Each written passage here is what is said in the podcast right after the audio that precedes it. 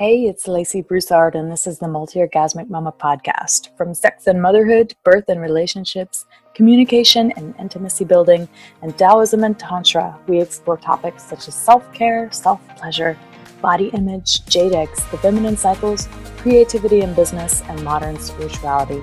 The Multi Orgasmic Mama is a place to come for true stories and transformational advice on how to be a mama and a multi orgasmic woman, too.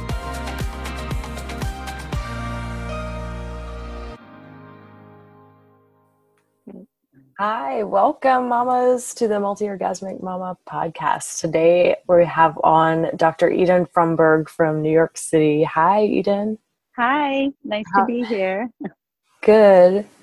I'm so grateful that you decided to do this interview with me today. You're just such uh, everything that you do that we talked about before just was totally in alignment with me and who I am and and what I do. And I'm just super excited to have you on. Thank you. Excited yeah. to be here as well. Awesome. Well, could you go ahead and tell us a little bit about who you serve, what you do? Yeah, well, right now it's in transition a bit because for, I guess, about the last 12 years or so, I've been a holistic gynecologist in New York City after being a holistic OBGYN in New York City for a while before that, meaning I stopped really delivering babies around 12 years ago and started to focus a lot more on gynecology, a lot on um, helping people become pregnant and prenatal care, but then also postnatal and after the baby's birth and you know, helping people with pelvic floor issues became a huge part of my practice. So, right now, um, I'm practicing in New York City, but I'm also um, practicing a bit in upstate New York where I was practicing 20 years ago. So, a lot of the mamas who had babies 20 years ago, their daughters are now um, becoming mamas and they're becoming older. And so, I'm able to still serve them in a new capacity now um, I do a lot of things as an osteopathic gynecologist with connective tissue and movement as well as hands-on therapy. So it's a bit different than your standard OBGYN practice where, you know, there's a lot of medications and surgeries. I use a lot of natural hormones and um, I do a lot more teaching now. I just taught a course called the Female Pelvis and the Cycles of Life with Tom Myers of Anatomy Trains. So Wow. I'm doing a lot of things in that way. Yeah, and I love to support international childbirth with Robin Lim out in Bali. That is so cool. Yeah, special place in my heart. I will make it out to Bali and, and meet her one day. yes, you should. yeah, totally. So I'm just wondering, uh, what do you find that most women come to you for as more of a holistic OBGYN? You know, they're probably not coming to you when they're completely sick or maybe they are, but I'm just wondering, what do you see most in your practice? Well, I would say that I would I, I see a lot of everything because as an OBGYN, I serve people of all ages, all walks of life, and all orientations, meaning that some people actually come to me because they think that I'm going to be really sensitive and gentle with them. Um, maybe they have a history of trauma or abuse but other people come because they have a sense that they have a lot of um, connective tissue issues, pain in their bodies that may relate to sexual pain and discomfort and pelvic floor issues. So um, you may be aware that autoimmune disease is a huge issue in women. It's actually the second most common diagnosis in women today, and it's happening wow. at younger and younger ages. yeah, and it plays into connective tissue biology and pain and our pelvic floors and our ability to orgasm and all of these matters as well. And um, a lot of my patients don't realize it because you, you think more in the end stage, you know, rheumatoid arthritis, um, you know, connective tissue diseases that have weird, obscure names that people have never even heard of. But um, what I'm doing is I'm finding different issues in my patients. And it's a lot of the time related to things like stress and emotions and nutrition and hormones and you know some of the very basic things that are important in life. But i think for women often nutrition and hormones are the top two things that we think are the reasons why things are going haywire in our bodies if they are. So i guess um, i see people for all sorts of issues ranging from abnormal bleeding to fibroids to menopause but i certainly do see a lot of people who have these kind of very specific and more complex issues with pelvic floor sexual issues um, pain and autoimmunity, fibromyalgia, those types of Yeah, so I'm interested in the ones that come to you for pelvic floor issues and sexual issues because mm-hmm. you know it's the multi-orgasmic mama podcast. So mm-hmm. let's talk about those things. Uh, what are you seeing with sexual mm-hmm. with sexuality in women? What where are the points that are most painful for them? What's going on with them? Well, I think that a lot of times it has to do with that we're really holding on as opposed to um, being able to really settle into a very grounded relationship with our bodies. A lot of people are running on high stress and um, high heels, which I think is an important point to make because when a woman puts her foot in a high heeled shoe, she starts to create a spasm in the pelvic floor. This is well documented. And the other thing that a high heeled shoe does is it doesn't have a lot of flexibility and give. Otherwise, you would literally collapse and fall off of it. You know, it has to be rigid. And it's a, a lot of the movement in the foot really does translate up into the movement and openness and resiliency in the pelvic floor. And so that's wow. why I mention it. Yeah. So, because footwear in New York, you know, it's very much part of a professional wardrobe, or a lot of people are in modeling or performance of some sort. And I, or just even a professional, you know, I actually had a patient the other day question my non supportive footwear. She said, Wow, I'm surprised that you have these um, shoes that have absolutely no support. And I explained to her then why and you know how the foot has a relationship in our body. So, um, so stress is a huge part because stress affects our adrenal glands, which affects our psoas muscles, which has to do with our core resiliency and our core tissues and our autonomic nervous system. And so you you wouldn't think that all that stuff up in the diaphragm and the adrenal area relates to the pelvis, but it actually really, really does. And the movements of our diaphragm that we breathe with really do have a lot to do with the movements of our pelvic floor diaphragm, which really is a diaphragm. You know, it has a lot of elasticity and a lot of resilience, and we can lose some of that elasticity and resilience for various reasons, ranging from being on birth control pills to having a baby to going through menopause you know, uh, and just sort of like, you know, the, the toll of life, we sit on our pelvic floors quite a lot, which is a big issue. So I wanted to say, you know, meditation cushions, there's a reason it, um, you know, it brings us onto the front triangle of our pelvis as opposed to like falling back onto our tailbones. And that's very important because there's this nerve called the pudendal nerve that runs around the um, ischial tuberosities, which some of us know as our sit bones. And there are these um, sacrotuberous and sacrospinous ligaments right there. And the nerve can get trapped just because we're sort of like sitting on it and crushing it all day long. And that nerve actually innervates the pelvic floor massively and has a lot to do with our sexual feelings.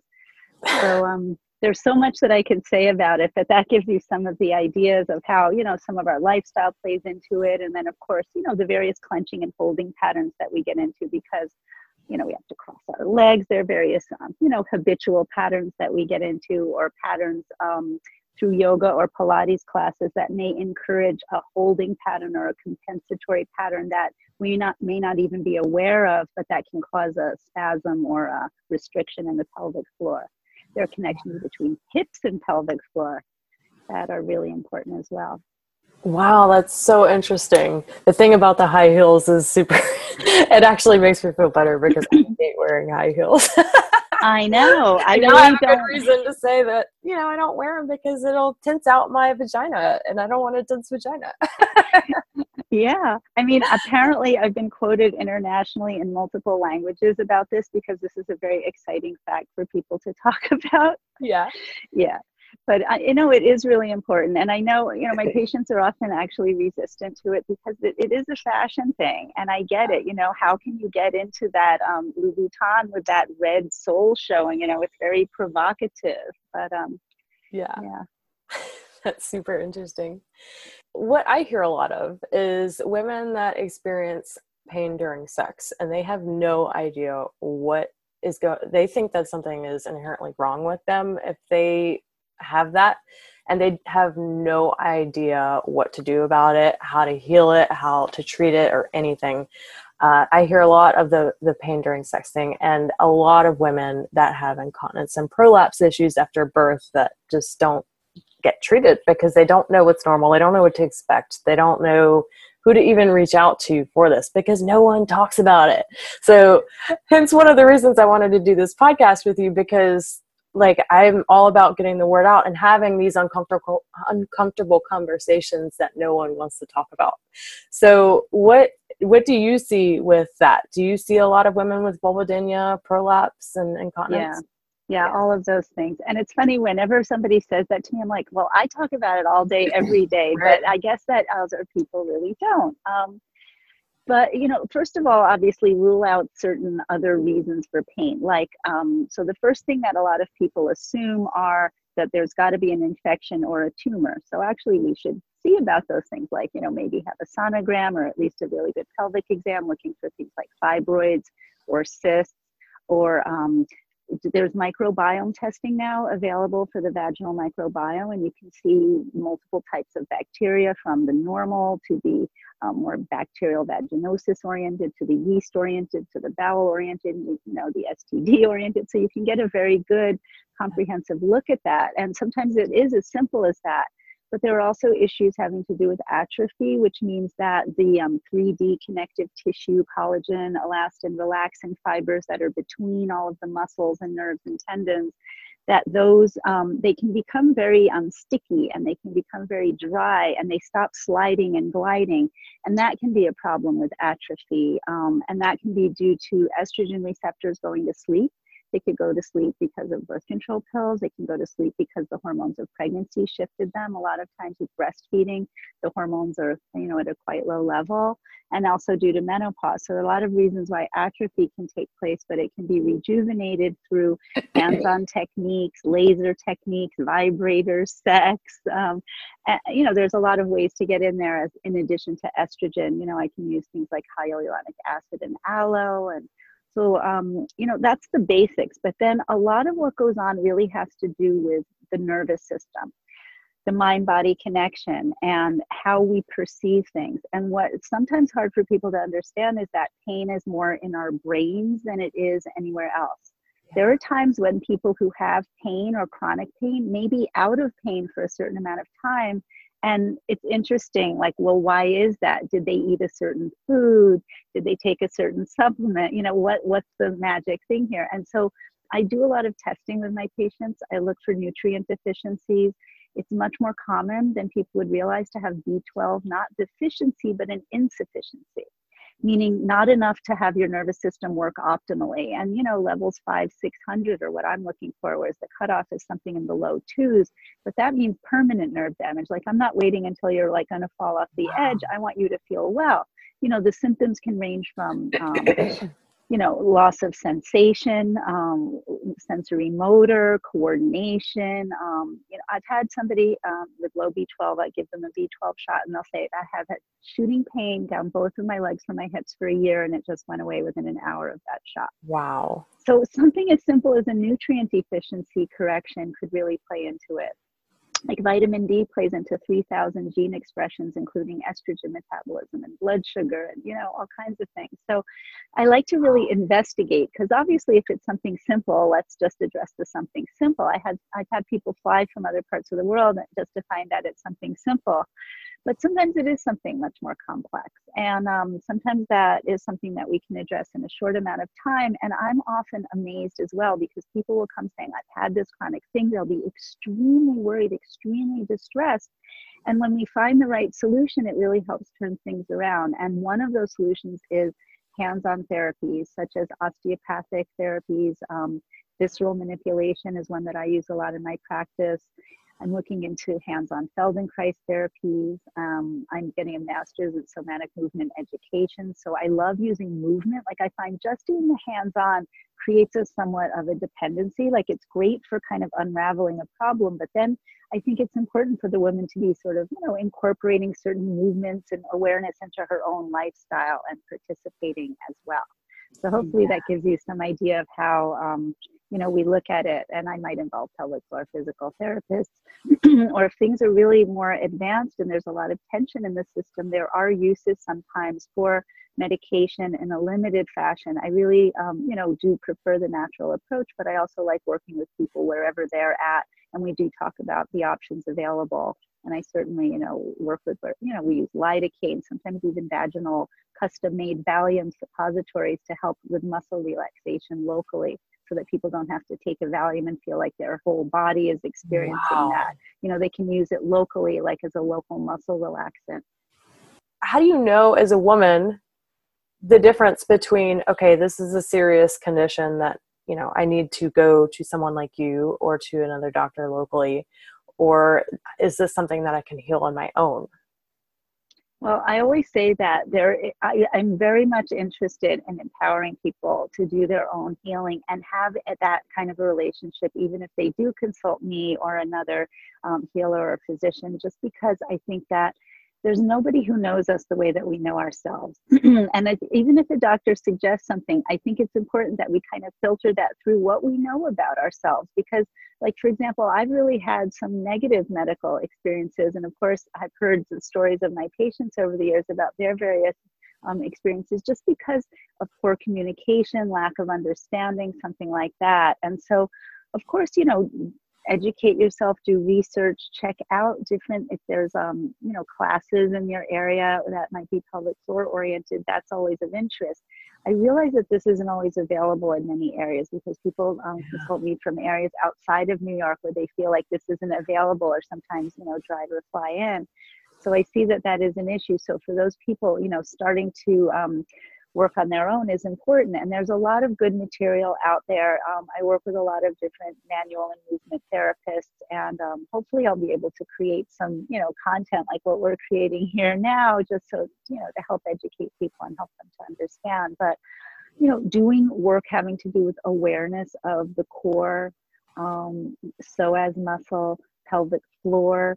Um, I use a lot of things from somatic movement education, um, yoga therapy, Feldenkrais. So that gives you some idea of some of the areas that I would incorporate that can certainly easily be explored without consulting a trained professional of anything. Um, so that's something I would support regardless. But sometimes it is helpful. And as some of my own healers say, why do you think you have to do it all alone? We live in community, or at least we're meant to live in community. So maybe there are ways that we can recreate that and have people who are supportive healers in our lives who can add to the conversation. And so, you know, having a you know, having it be medicalized though isn't always where it needs to go. I mean, a lot of mm-hmm. times people come to me and I'm aware of that. Like people are coming to me aware that I'm a doctor and that I'm coming from a certain training and perspective as opposed to a different kind of healer.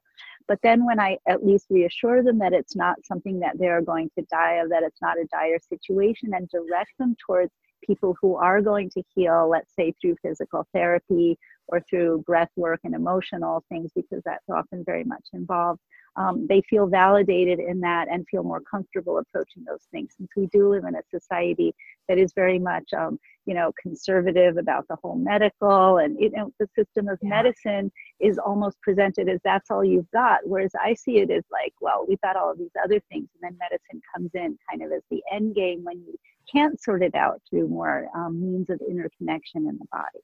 Yes, I love that. And what you were saying about healing from, you know, by doing various trauma healing techniques and breath work, that's stuff that I'm trained in. So I'm super familiar with that. But I, like I was saying before, I, I don't know the medical side of it, which is where you come in. I think is so intriguing.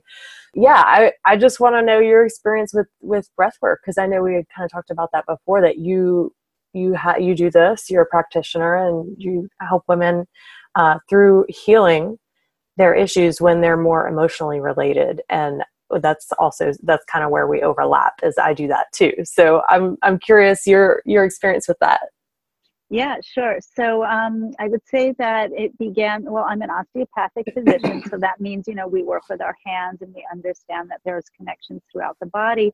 And that, of course, involves working with the diaphragm and the breath and things like that. But it's a much more like, you know, I'm the practitioner doing hands on technique sort of an approach. It doesn't really involve the movement aspect, at least not in my training and experience through school, which was, you know, um, I graduated medical school in 1991.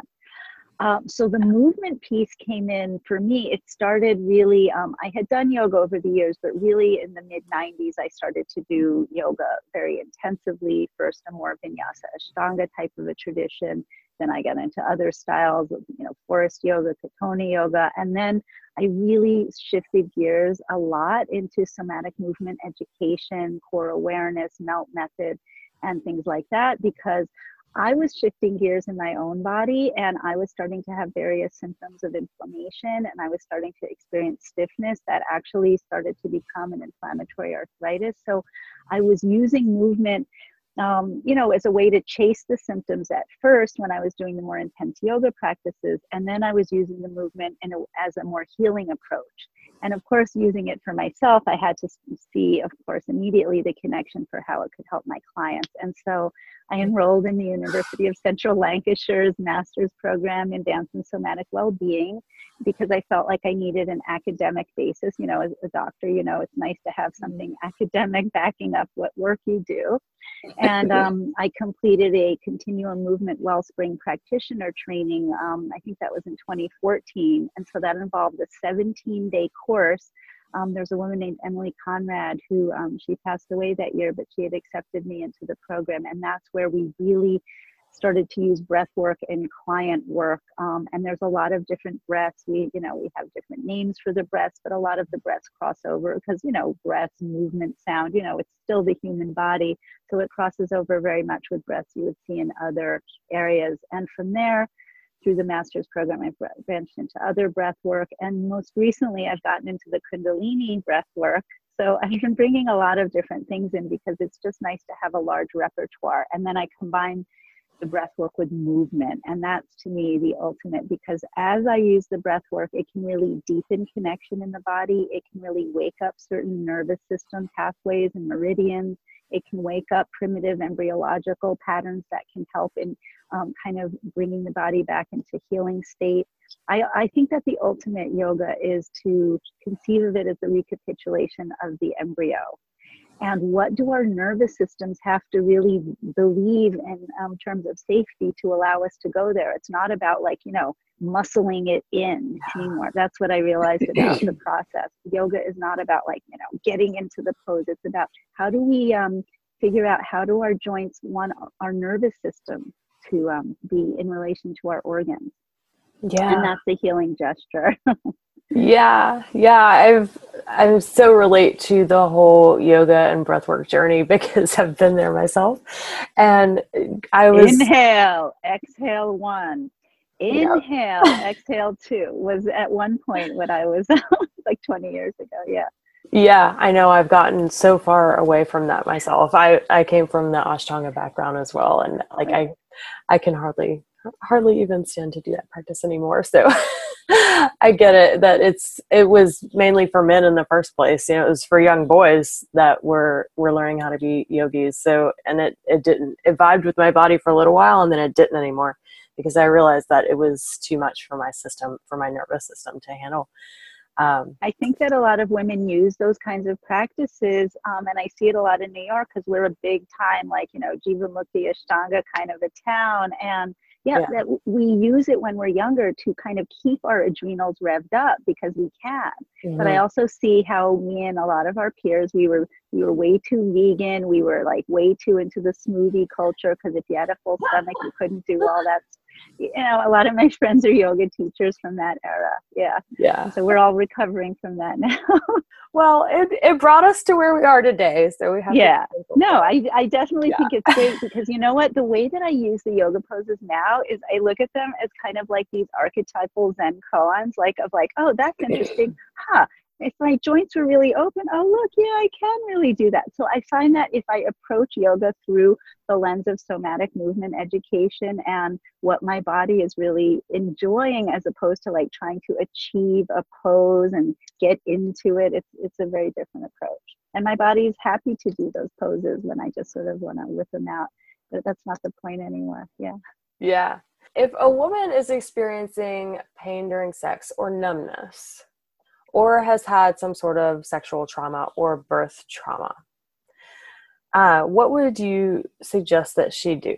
Like, and she's just realizing this, you know, or the pain has been there a while, or the numbness has been there a while, or she's starting to see now that maybe the pain or numbness she's feeling might be related to some sort of sexual or birth trauma. What would you suggest that? Where would she start? Right. Well, some of the things we talked about before are definitely things that I would recommend. Like I would recommend um, a squatting practice, first of all, just because squatting is one way to get the entire pelvic floor to sort of spread out. And squatting is very much what our pelvises were designed to do, even though we live in such a chair and worse than chair bucket seat culture that sort of sucks us back in. And no, it's so it is important. And also to maybe get a foam roller and start doing rocking motions of the pelvis over the foam roller to start getting some resiliency through the hips and the pelvic floor from that perspective and then doing some breathing exercises. I mean, there's a lot of content online that I like a lot. Like I would say Naveen Mishan, M-I-C-H-A-A-N. She has a breathwork practice that you can get online, and it's very quick. But you know, once you kind of get it, you can slow it down a lot, and that's um, something that I enjoy very much but beyond that, um, it is good to consult with somebody at some point. There may be people, you know, I teach these courses and people come from various yoga, Pilates, acupuncture, massage therapy, um, Rolfing, and PT, chiropractic backgrounds. So, like osteopathic, like my background. So, there are people from all sorts of different professions who have an awareness of and work with pelvic floor issues. So I would look with somebody who has that specific expertise who can start to work with you and feel if that seems appropriate because obviously your body has to feel good with what's going on. And I'll give you some example of how to discern. So, Rolfing or structural integration is a technique that involves hands on therapies that can sometimes be quite painful. And they're opening um, myofascial meridians that often correlate to Chinese meridians. But not everybody is really up for that level of sensation. You know, it, it can be experienced as very painful and somebody who's had trauma or has a very delicate nervous system, that would actually maybe exacerbate the problem, actually make the fibroblast go to sleep and not lay down new collagen in the tissue. So for somebody like that, maybe a resistance stretching regime or um, acupuncture or dry needling kind of an approach. Um, there are trigger point injections that you can look at. So there's different ways to look at the treatments like that that can get into the same areas of the body in very different ways. So that's why I love visceral manipulation and craniosacral because they're very, very gentle approaches, yeah. but they can actually relieve restrictions between organs and within parts of connective tissue and the nervous system that we don't exactly have names for in, you know, um, day-to-day speech, but they're, you know, having to do with very specific parts of anatomy. And believe it or not, energy healers who aren't as anatomically aware who are very well tuned into the body's energies can do very good work. Obviously, you know, there isn't necessarily a lot of regulation, so you have to maybe get a really good recommendation. I mean, I worked with somebody yesterday who was the most intense experience, but um, you know, it was through a lot of trust and referral. So, um, but realize that sometimes you can work through it um, from a more energetic level. You know, somebody who's um, trained in a therapeutic approach that way. So um, there's a lot of different ways to get in. So I would look for people who work in the manual and movement therapies, as well as the emotional um, healing, depending on where you feel like you're coming from. And during your journey of exploring this, you may find things come up that you were not aware of. Certainly for me, I became aware that I had a trauma that was really affecting me. You know, when people bring up trauma, they would, they, I, I've actually had it brought up to me like, well, you know, your system really does express a lot of trauma. And I would say, ah, I wasn't gang raped by strangers as a baby. But then I realized, you know what? I was born with a very tight anus, and they used they did dilate it with metal rods.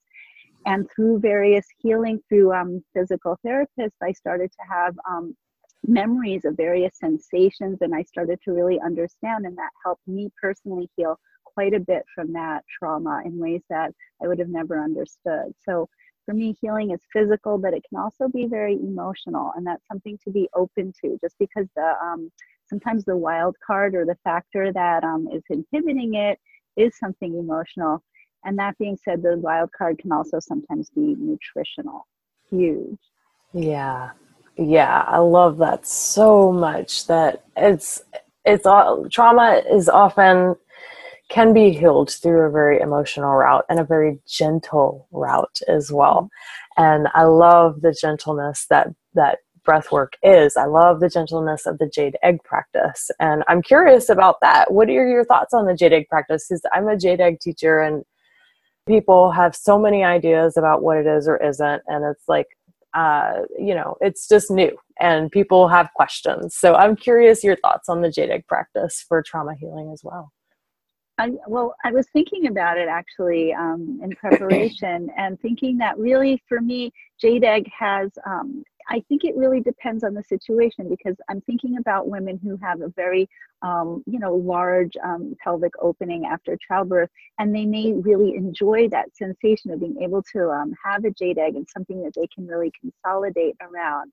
And then there are other women who have a quite tight pelvic floor and they might enjoy the jade egg because it'll give them that sensation inside where they can start to breathe and relax around it.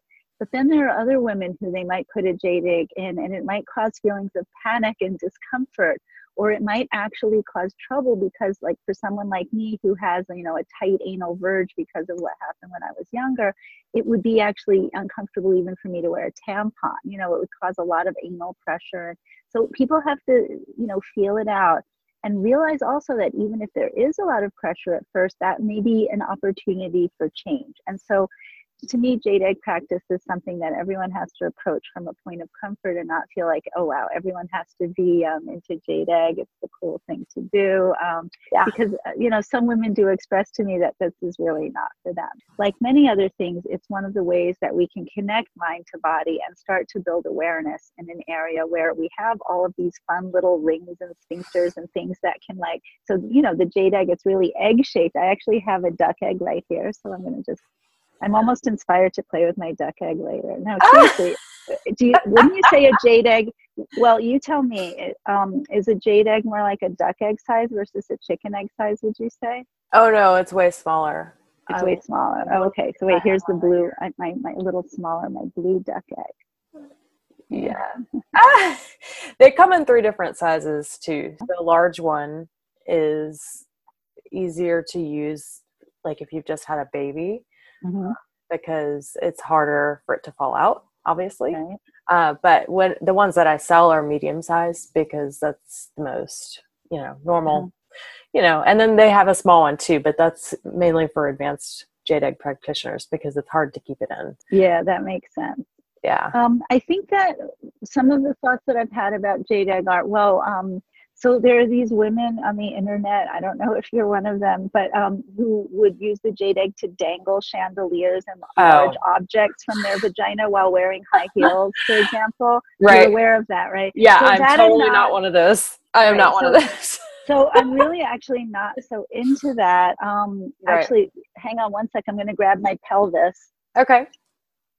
Or i should say my pelvis model. Um so so the thing with the pelvis is there's this misimpression that the pelvis is like this and the pelvic floor is underneath, but the pelvic floor is really in back.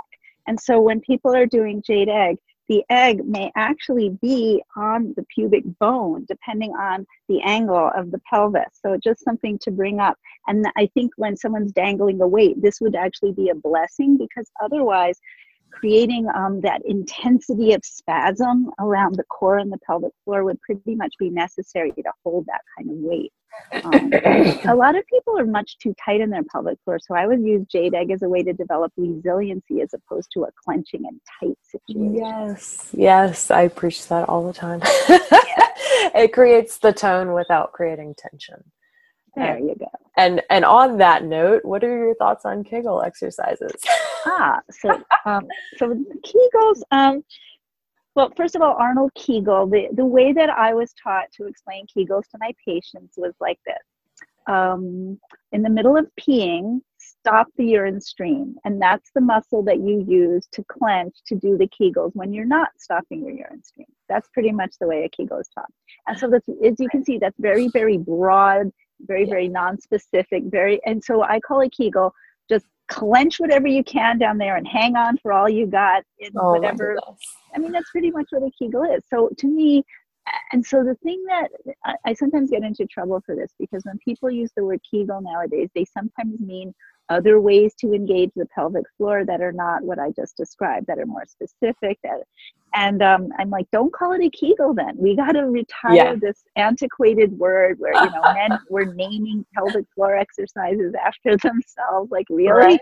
right. Anything, anytime we contract a pelvic floor muscle, Arnold Kegel gets credit. I don't think so. So, oh my so, God, I love that. So, so I like I so so let's say not Kegels but pelvic floor exercises. So first of all, squatting versus Kegels. You know, Katie Bowman of Nutritious Movement is well known for the squatting versus Kegels. You can look at blogs like Breaking Muscle all about that. Um, but it's not as simple as that, obviously, because squatting and Kegels do different things. And the idea that we should never engage our pelvic floor muscles or do anything, you know, where we're consciously doing something functional movement wise or biomechanically down there is, of course, not, you know, a good thing. We need to have various approaches. So even though I'm very much into what I call the biointelligent approach that involves the breath and feeling into gravity and proprioception and things like that, there also there is also a place for um, you know, like press your knee against my hand, you know, while I'm touching a certain tissue or rolling um, the muscles um, around the ischial tuberosity with a little ball to release them and things like that. So, um, yeah, it's a very multifactorial approach, but I think that engagement of the pelvic floor in a specific way for a specific purpose versus, you know, just clench everything you've got um, is where I would go with it. So that's why I don't like the word Kegel, because to me, it's an old fashioned word and it means that sort of non specific old fashioned thing. Yes. Yeah. I say that in my prenatal class every time we do pelvic mm-hmm. floor exercises. I'm like, we need a new word for this. yes, definitely.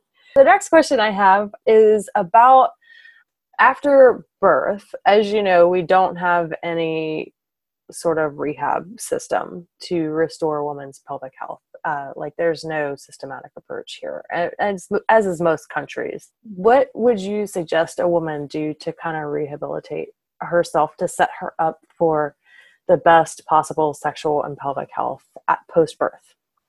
Right. So even though it's easy for me to say, well, you know, it's good to squat and it's good to move and do this and do that, the fact of the matter is you have a new baby and that's going to be taking a lot of attention and right. you're probably going to be tired as well. And so, you know, do that. Hang out with your baby and all those hormones of love and attachment and oxytocin are actually very healing to the pelvic floor and eat really healthy food. And if you are not vegetarian, definitely have bone broth, or if you are vegetarian, you might want to consider it. I say that as a third generation vegetarian who had to um, bring animal foods in after I had a very um, severe illness six years ago. And childbirth is not necessarily the same thing, but it is a very depleting um, kind of a time where you're really giving part of your body to another being. And so having um, nourishing mineral rich nutrition to rebuild bone so that you can really support the um, structures of the pelvis is going to be very important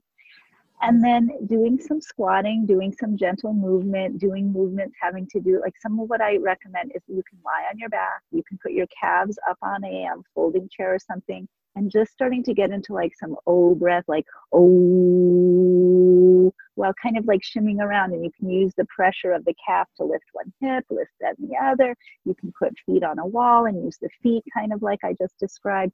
And you can just start to get some movement and conversation going because getting back into the legs and really um, using the legs to support the pelvis is really important. We live in a sitting culture, we hang out in cars way too much. So, getting into the legs and connecting the legs is going to be important. And then, of course, explore local resources. Maybe there's a great pelvic floor PT. Um, and often, um, depending, I know in New York, of course, the rumor is always that the best are not covered by insurance. And of course, I don't take insurance. But there are a lot of people who do, or that they come up with payment plans, or there's a way to do it. So it's always worth looking into. Um, and sometimes even just going for a consultation or a few visits can give you a lot of information and of course research online there's tons of content about various things online that we can um, always access but um yeah so um, physical therapists are the most known to do pelvic floor but other people who go inside could be osteopaths mds chiropractors you know so if you need um, special assistance, we can do internal pelvic floor work where our fingers can go inside the vagina or the rectum and help in that regard. And sometimes that is really, really helpful for people. Yeah. Yeah. As far as uh, releasing trauma and tension in the vagina, the yoni massage as taught by the tantric tradition has been really helpful in my whole, my own journey. Yeah, do you, do you know, scar tissue and things like that? Yeah, yeah. What are your thoughts on yoni massage? Well, it depends what you mean by yoni massage, because to yeah. me it just means massaging the vagina, and so it's again a little non-specific. Um, okay. Yeah. of what you mean by that, but yeah, I definitely feel that um, there's no reason not to touch ourselves or have others touch us if that's what we would like. We have to feel comfortable, and that's the thing. Everyone has a very different comfort level. I've had mm-hmm. patients who have come to me who I have not touch them very much um, in their vaginal areas. And, you know, that's because that's where they're at and that's okay. Mm-hmm. Yeah. Yeah. And when I say yoni massage, the one that the way that I was taught it includes a lot of de-armoring. So it's just press and hold, press mm-hmm. and hold and release the tension, release the tension. And same with the, like from the G spot to all the sides, all the way up to the cervix and it's very very gentle so it's not like a let's get in there and you know massage all the the kinks right. out you know it's it's very very gentle. so this is what i would say about it even though i prefer and i work with very specific techniques where i'm very aware of like specific anatomy and how it all plays in etc like i said before um, if somebody is very adept at working with energy and emotion and can be gentle with somebody, that can often be very, very powerful work without it being as specific. So, you know, yeah. from that perspective, it can certainly be good. Awesome. Cool. and one last question I have for you is that if you had one tip or piece of advice to give to anyone listening today about being a multi orgasmic mama, what would it be?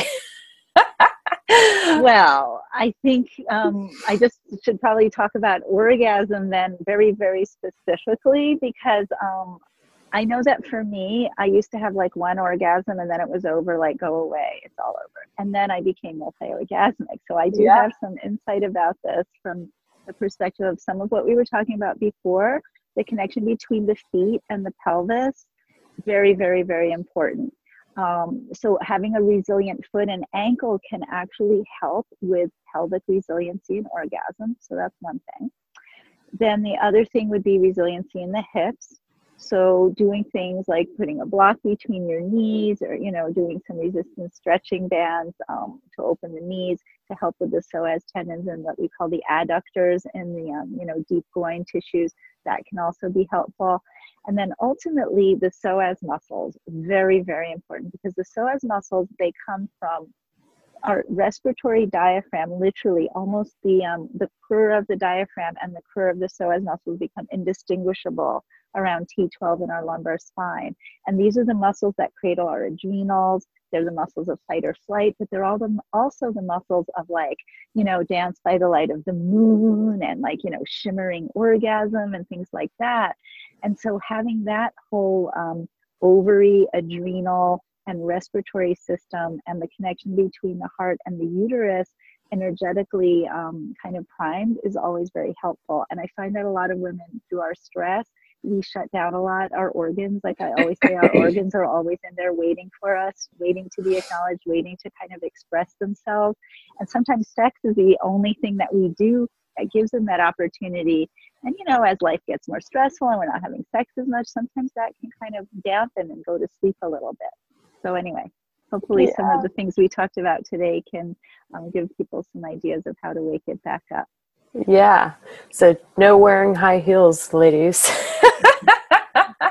if I wear high, if I wear high heels, it takes five days to recover. So that at this at this point, I won't wear them. I've gotten to the point where I just won't. I have to oh replace oh my all my shoes. you are such a wealth of information and thank you. like it's incredible how much you know and understand the female body and it's really something to behold. So thank you so much for joining me today and talking about and sharing all of your experiences. I so appreciate it. And if you want to share real quick how people can get in touch with you for those listening in yeah, so best way is my website is www.dredenfromberg.com. It's D R E D E N F R O M B E R G, and all the information about my medical practice, remote consults, and um, the courses that I teach um, should be there. Awesome. Thank you so much. Thank you. It's been a pleasure.